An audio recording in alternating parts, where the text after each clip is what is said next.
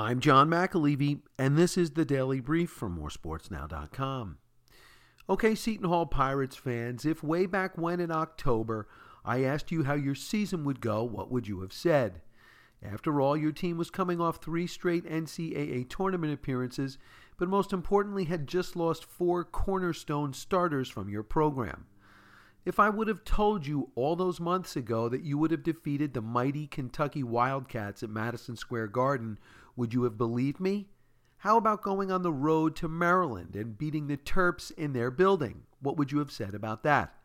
Okay, okay. How about with your NCAA tournament hopes on the line, would back to back thrilling wins over Marquette and Villanova have been plausible?